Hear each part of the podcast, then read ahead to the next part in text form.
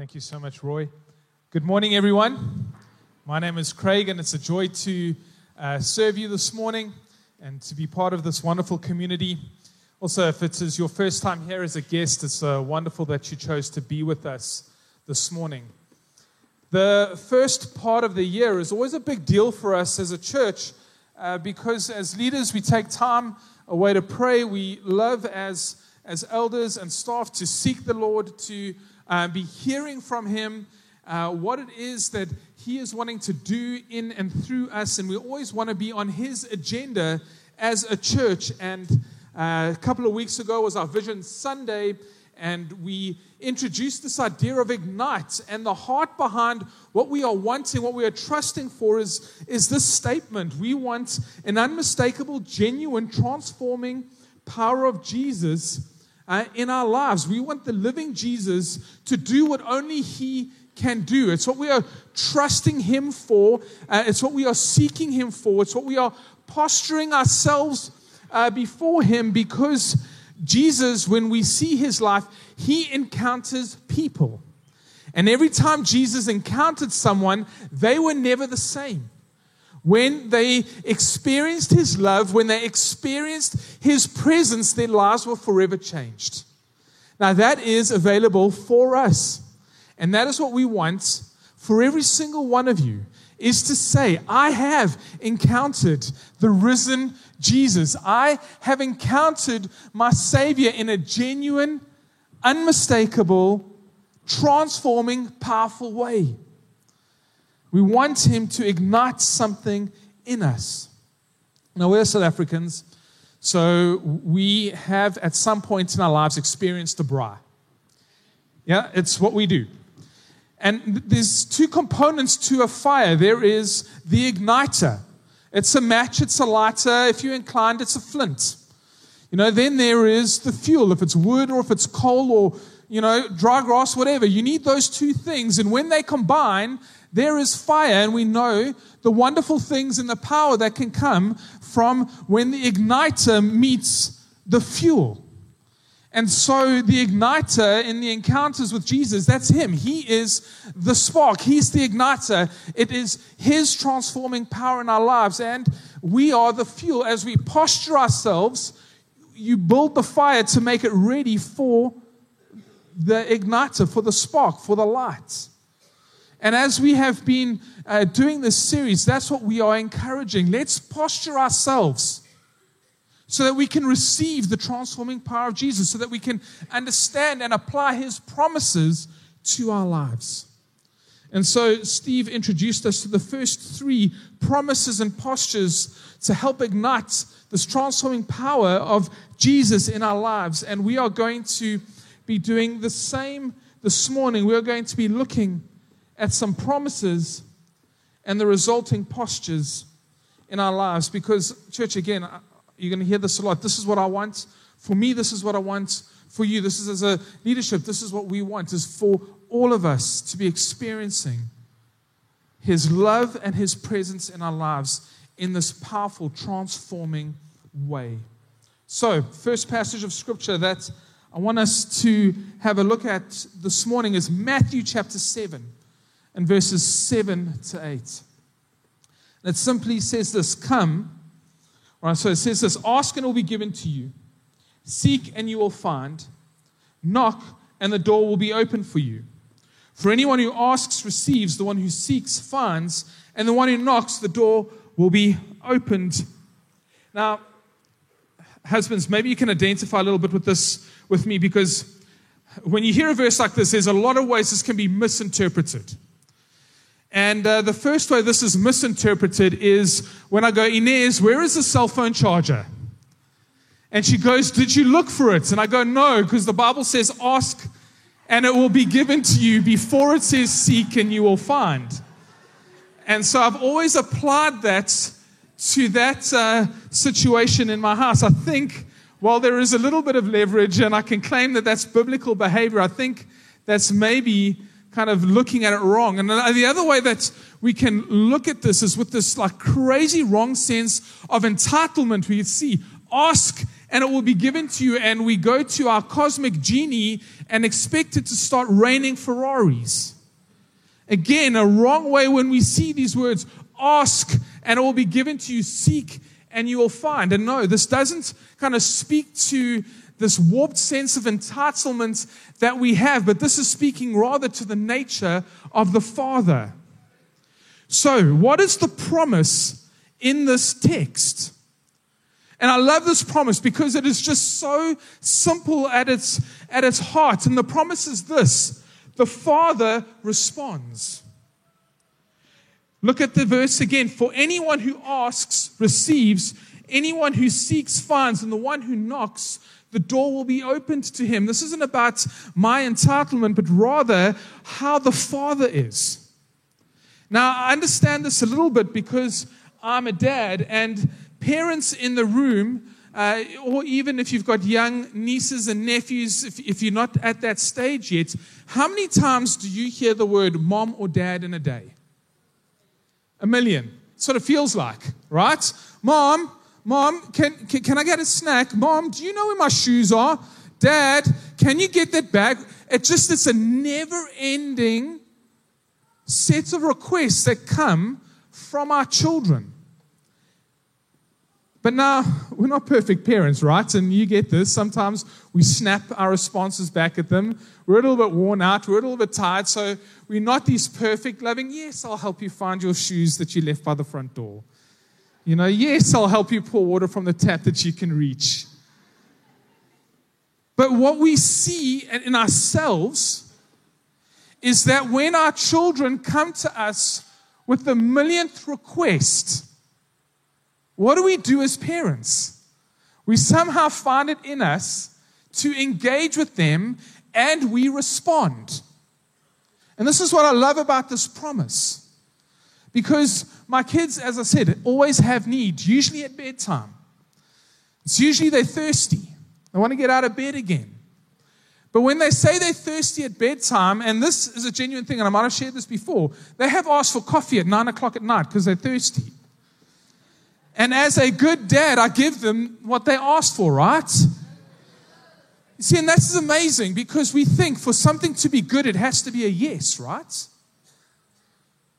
But I still respond as a dad. No, you cannot have coffee. It's nine o'clock, but would you like some water? Okay, thank you, Dad.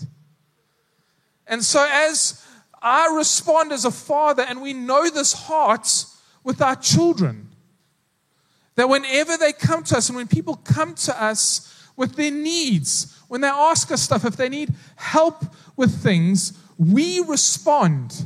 And this is this beautiful promise from the Father is that he responds. Ask, it will be given to you. Seek, you will find. Knock, the door will be opened for you. I just love this promise so much.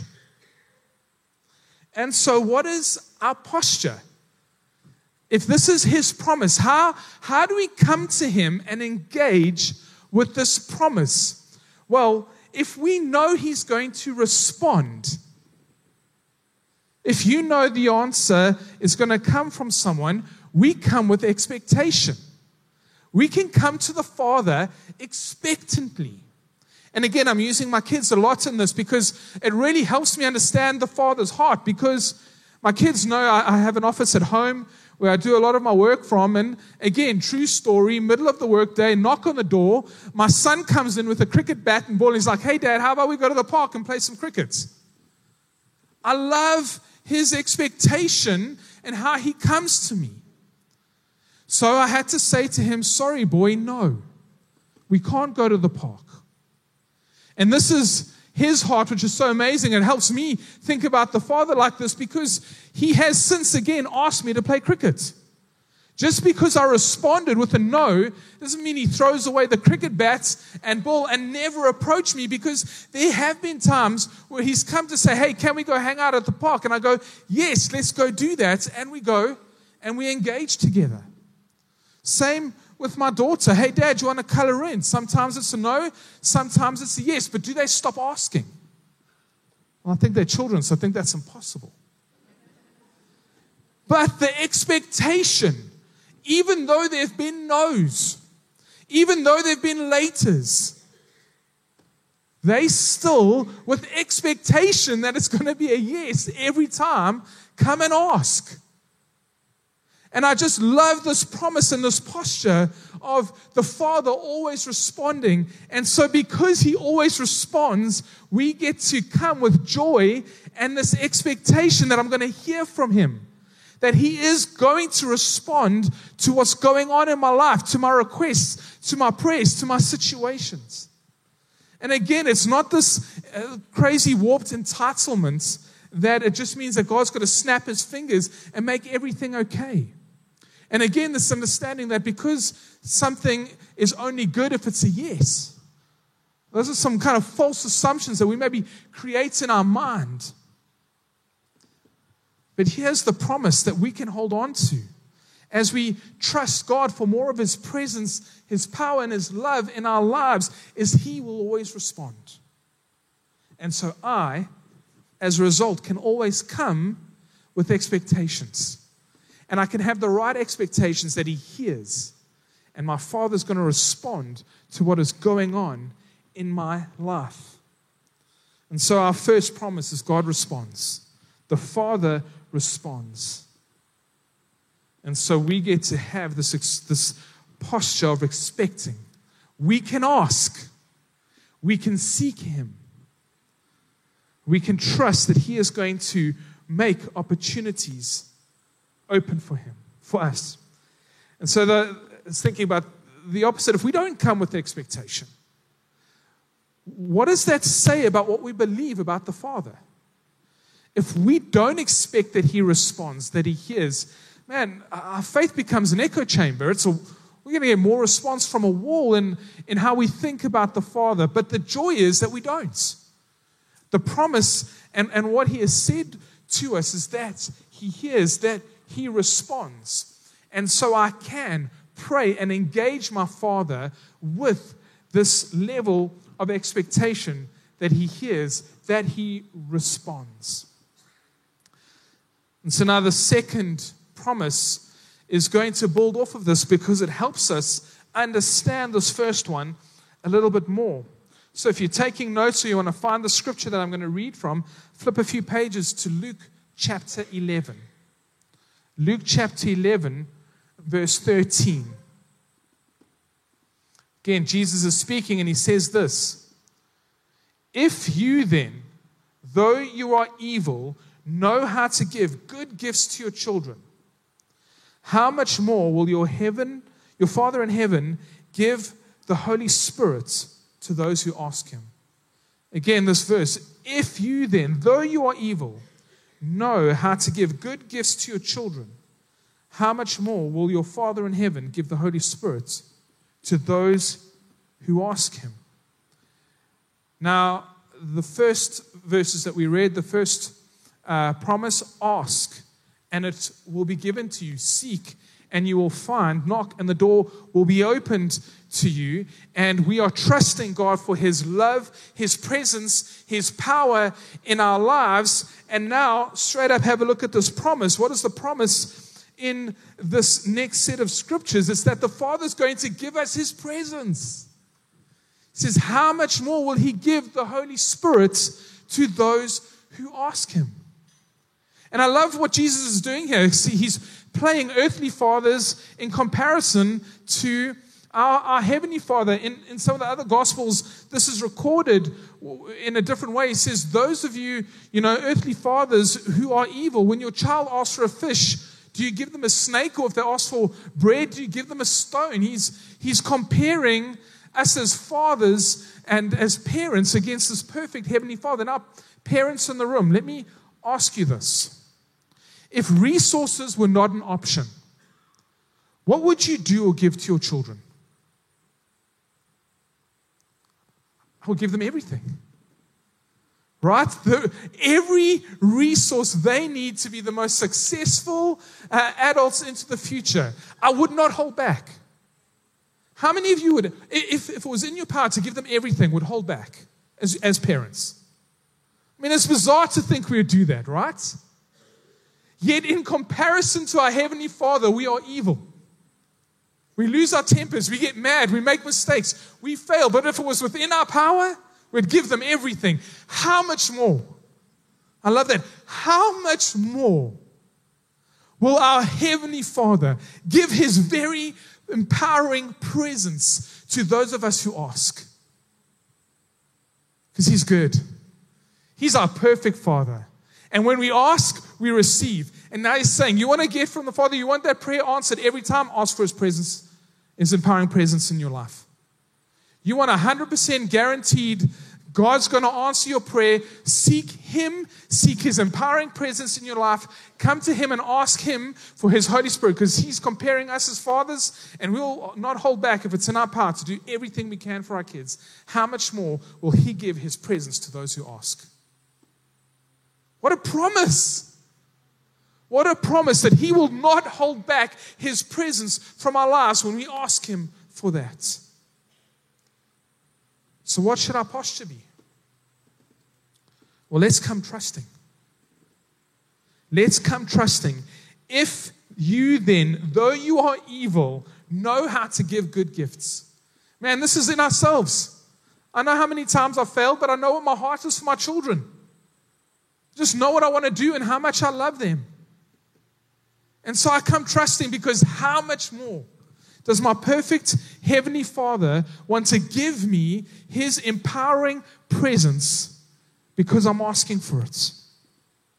How much more will your Father in heaven give the Holy Spirit to those who ask Him? Again, just these amazing promises and postures. Ask, He responds. What does He want to give us? What's the promise? He wants to give us His presence. And so, as I come expectantly and come trusting to this Father who wants to give his presence to me. And then we look at the third one. Again, just a few pages over in Luke 18. Again, just such a powerful kind of thing as we're going to wrap our heads around this. So, Luke 18, verse 1.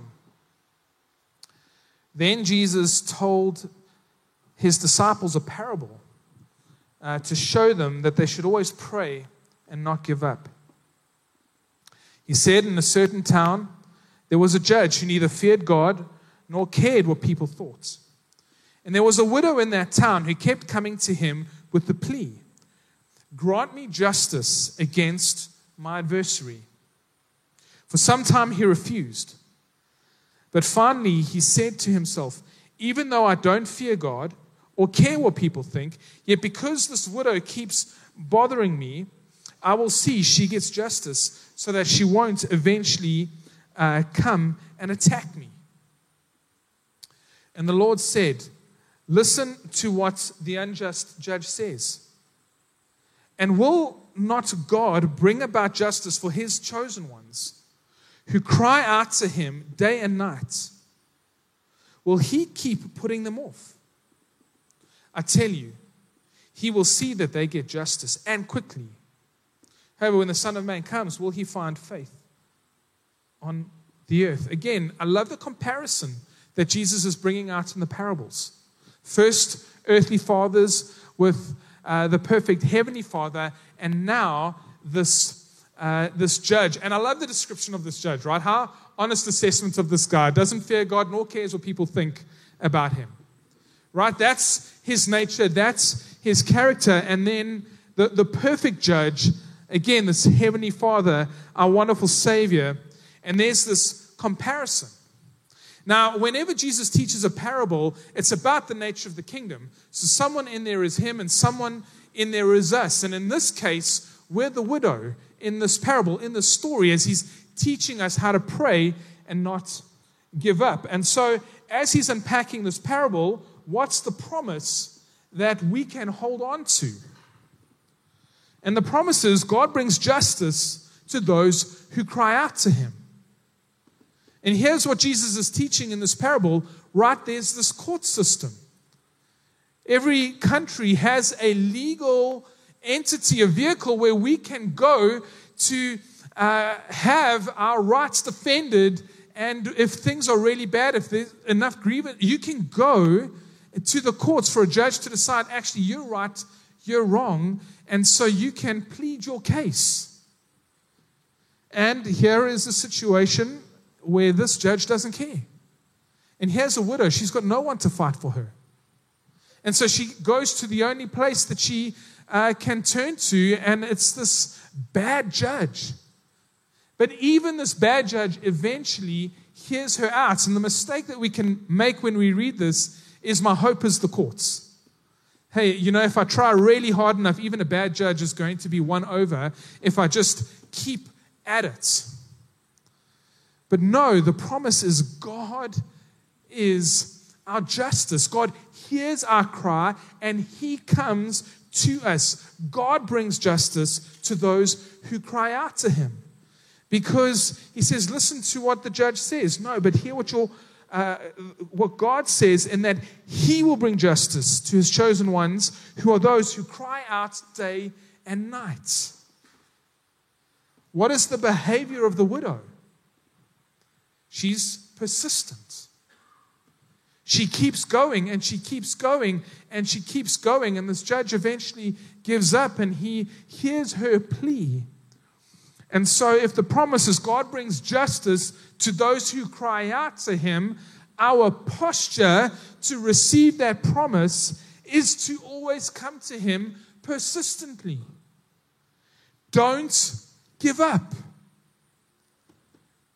Hey, man, Craig, but that's hectic because and I feel like I've been in this for a long, long time. Which is why we need these promises. Which is why we need to hold on to the promises of God. There's such an interesting story in Genesis 32. It's not going to be on the screen, I'm just going to read it. Such a strange encounter. There are two characters, brothers, Jacob and Esau. They had a really bad falling out, and it's coming back to many years later where they're going to be try to reconcile, and Jacob is going to go back to Esau, and this is the account.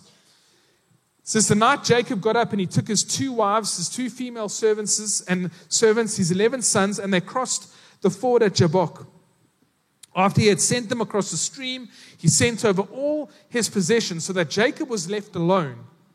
And a man wrestled with him till daybreak. I mean, such a strange, fascinating story.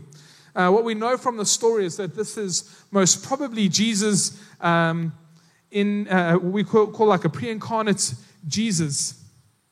When the man saw that he could not overpower him, he touched the socket of Jacob's hip, so the hip was wrenched as he wrestled the man. Then the man said, Let me go, for it is daybreak. Jacob replied, I will not let you go unless you bless me. Now, Philip Yancey writes about this and he makes some interesting, uh, kind of gives some thoughts around this. Jacob is wrestling with this, this man. They've wrestled all through the night and he's not been able to overpower Jacob. So he brings out a sneak attack. Right? He puts a finger, touches his hip, and the text says the hip is wrenched. Right now, that's a painful move you've been in a fight with someone, you're wrestling with someone, you now hurt. You've just seen the strength of your opponent. He's revealed a little bit more of his hand. He's touched your hip and it's wrenched it. So it's he's done you a serious injury. What do you do in a fight like that? You give up. Where does the neck, if he can do that with one finger touch, what's the next one? On your neck and you're paralyzed? Like, this guy's got power that Jacob's wrestling with.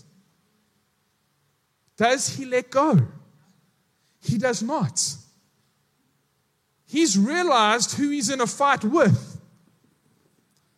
Where does our help come from? Comes from the Lord alone. And as Jacob realizes what's at stake and who's he, who he is with, the intensity in his life is up even more because he now knows what's fully at stake because he's just had his hip wrenched with a touch. But he doesn't throw in the towel. He does not give up. He holds on tight and he goes, I am not letting go until you bless me. The man asked him, What is your name? Jacob.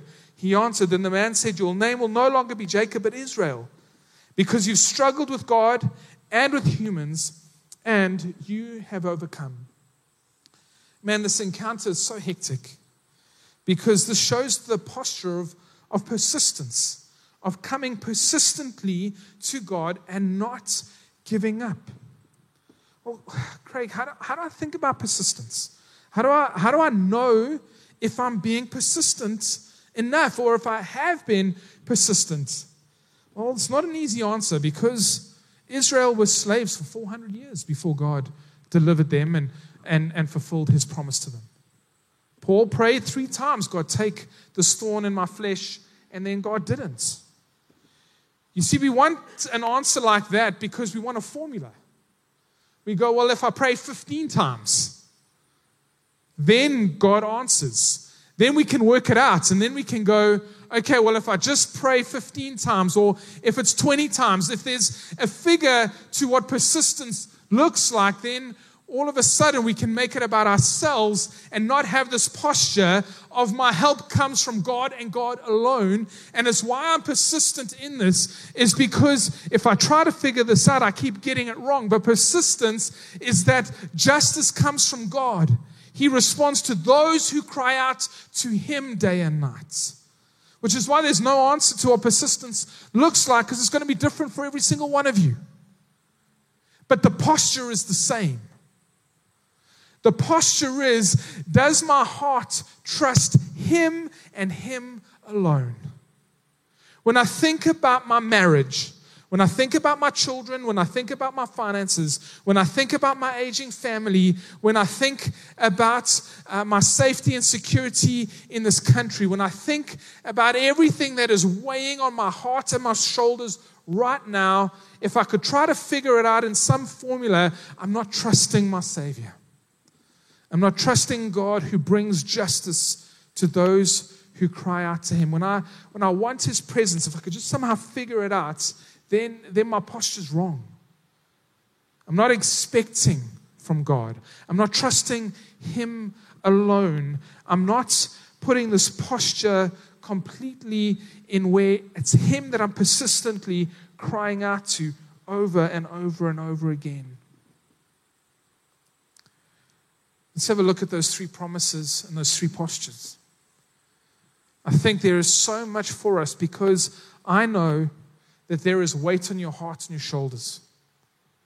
Every single one of us are going through some uh, deep waters, and it's probably just the depth that we're in that's varying for where we're at right now. But if we think about these promises, the first one is that God responds.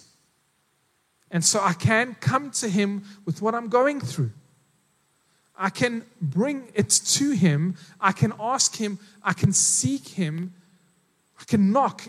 I've got access into his presence. He hears me, he responds. So I can increase my expectation when I seek out the Lord. But then I can trust him. And more than anything, I can trust him to give me his empowering presence. And if you are going through a lot, what greater benefits to you than to be going through it with the empowering presence of the Lord in your life. That His strengthening, His encouragements, that you can have that, right? In the promises, He gives His presence. So I can have a posture of trusting this good Father to give me all that I need.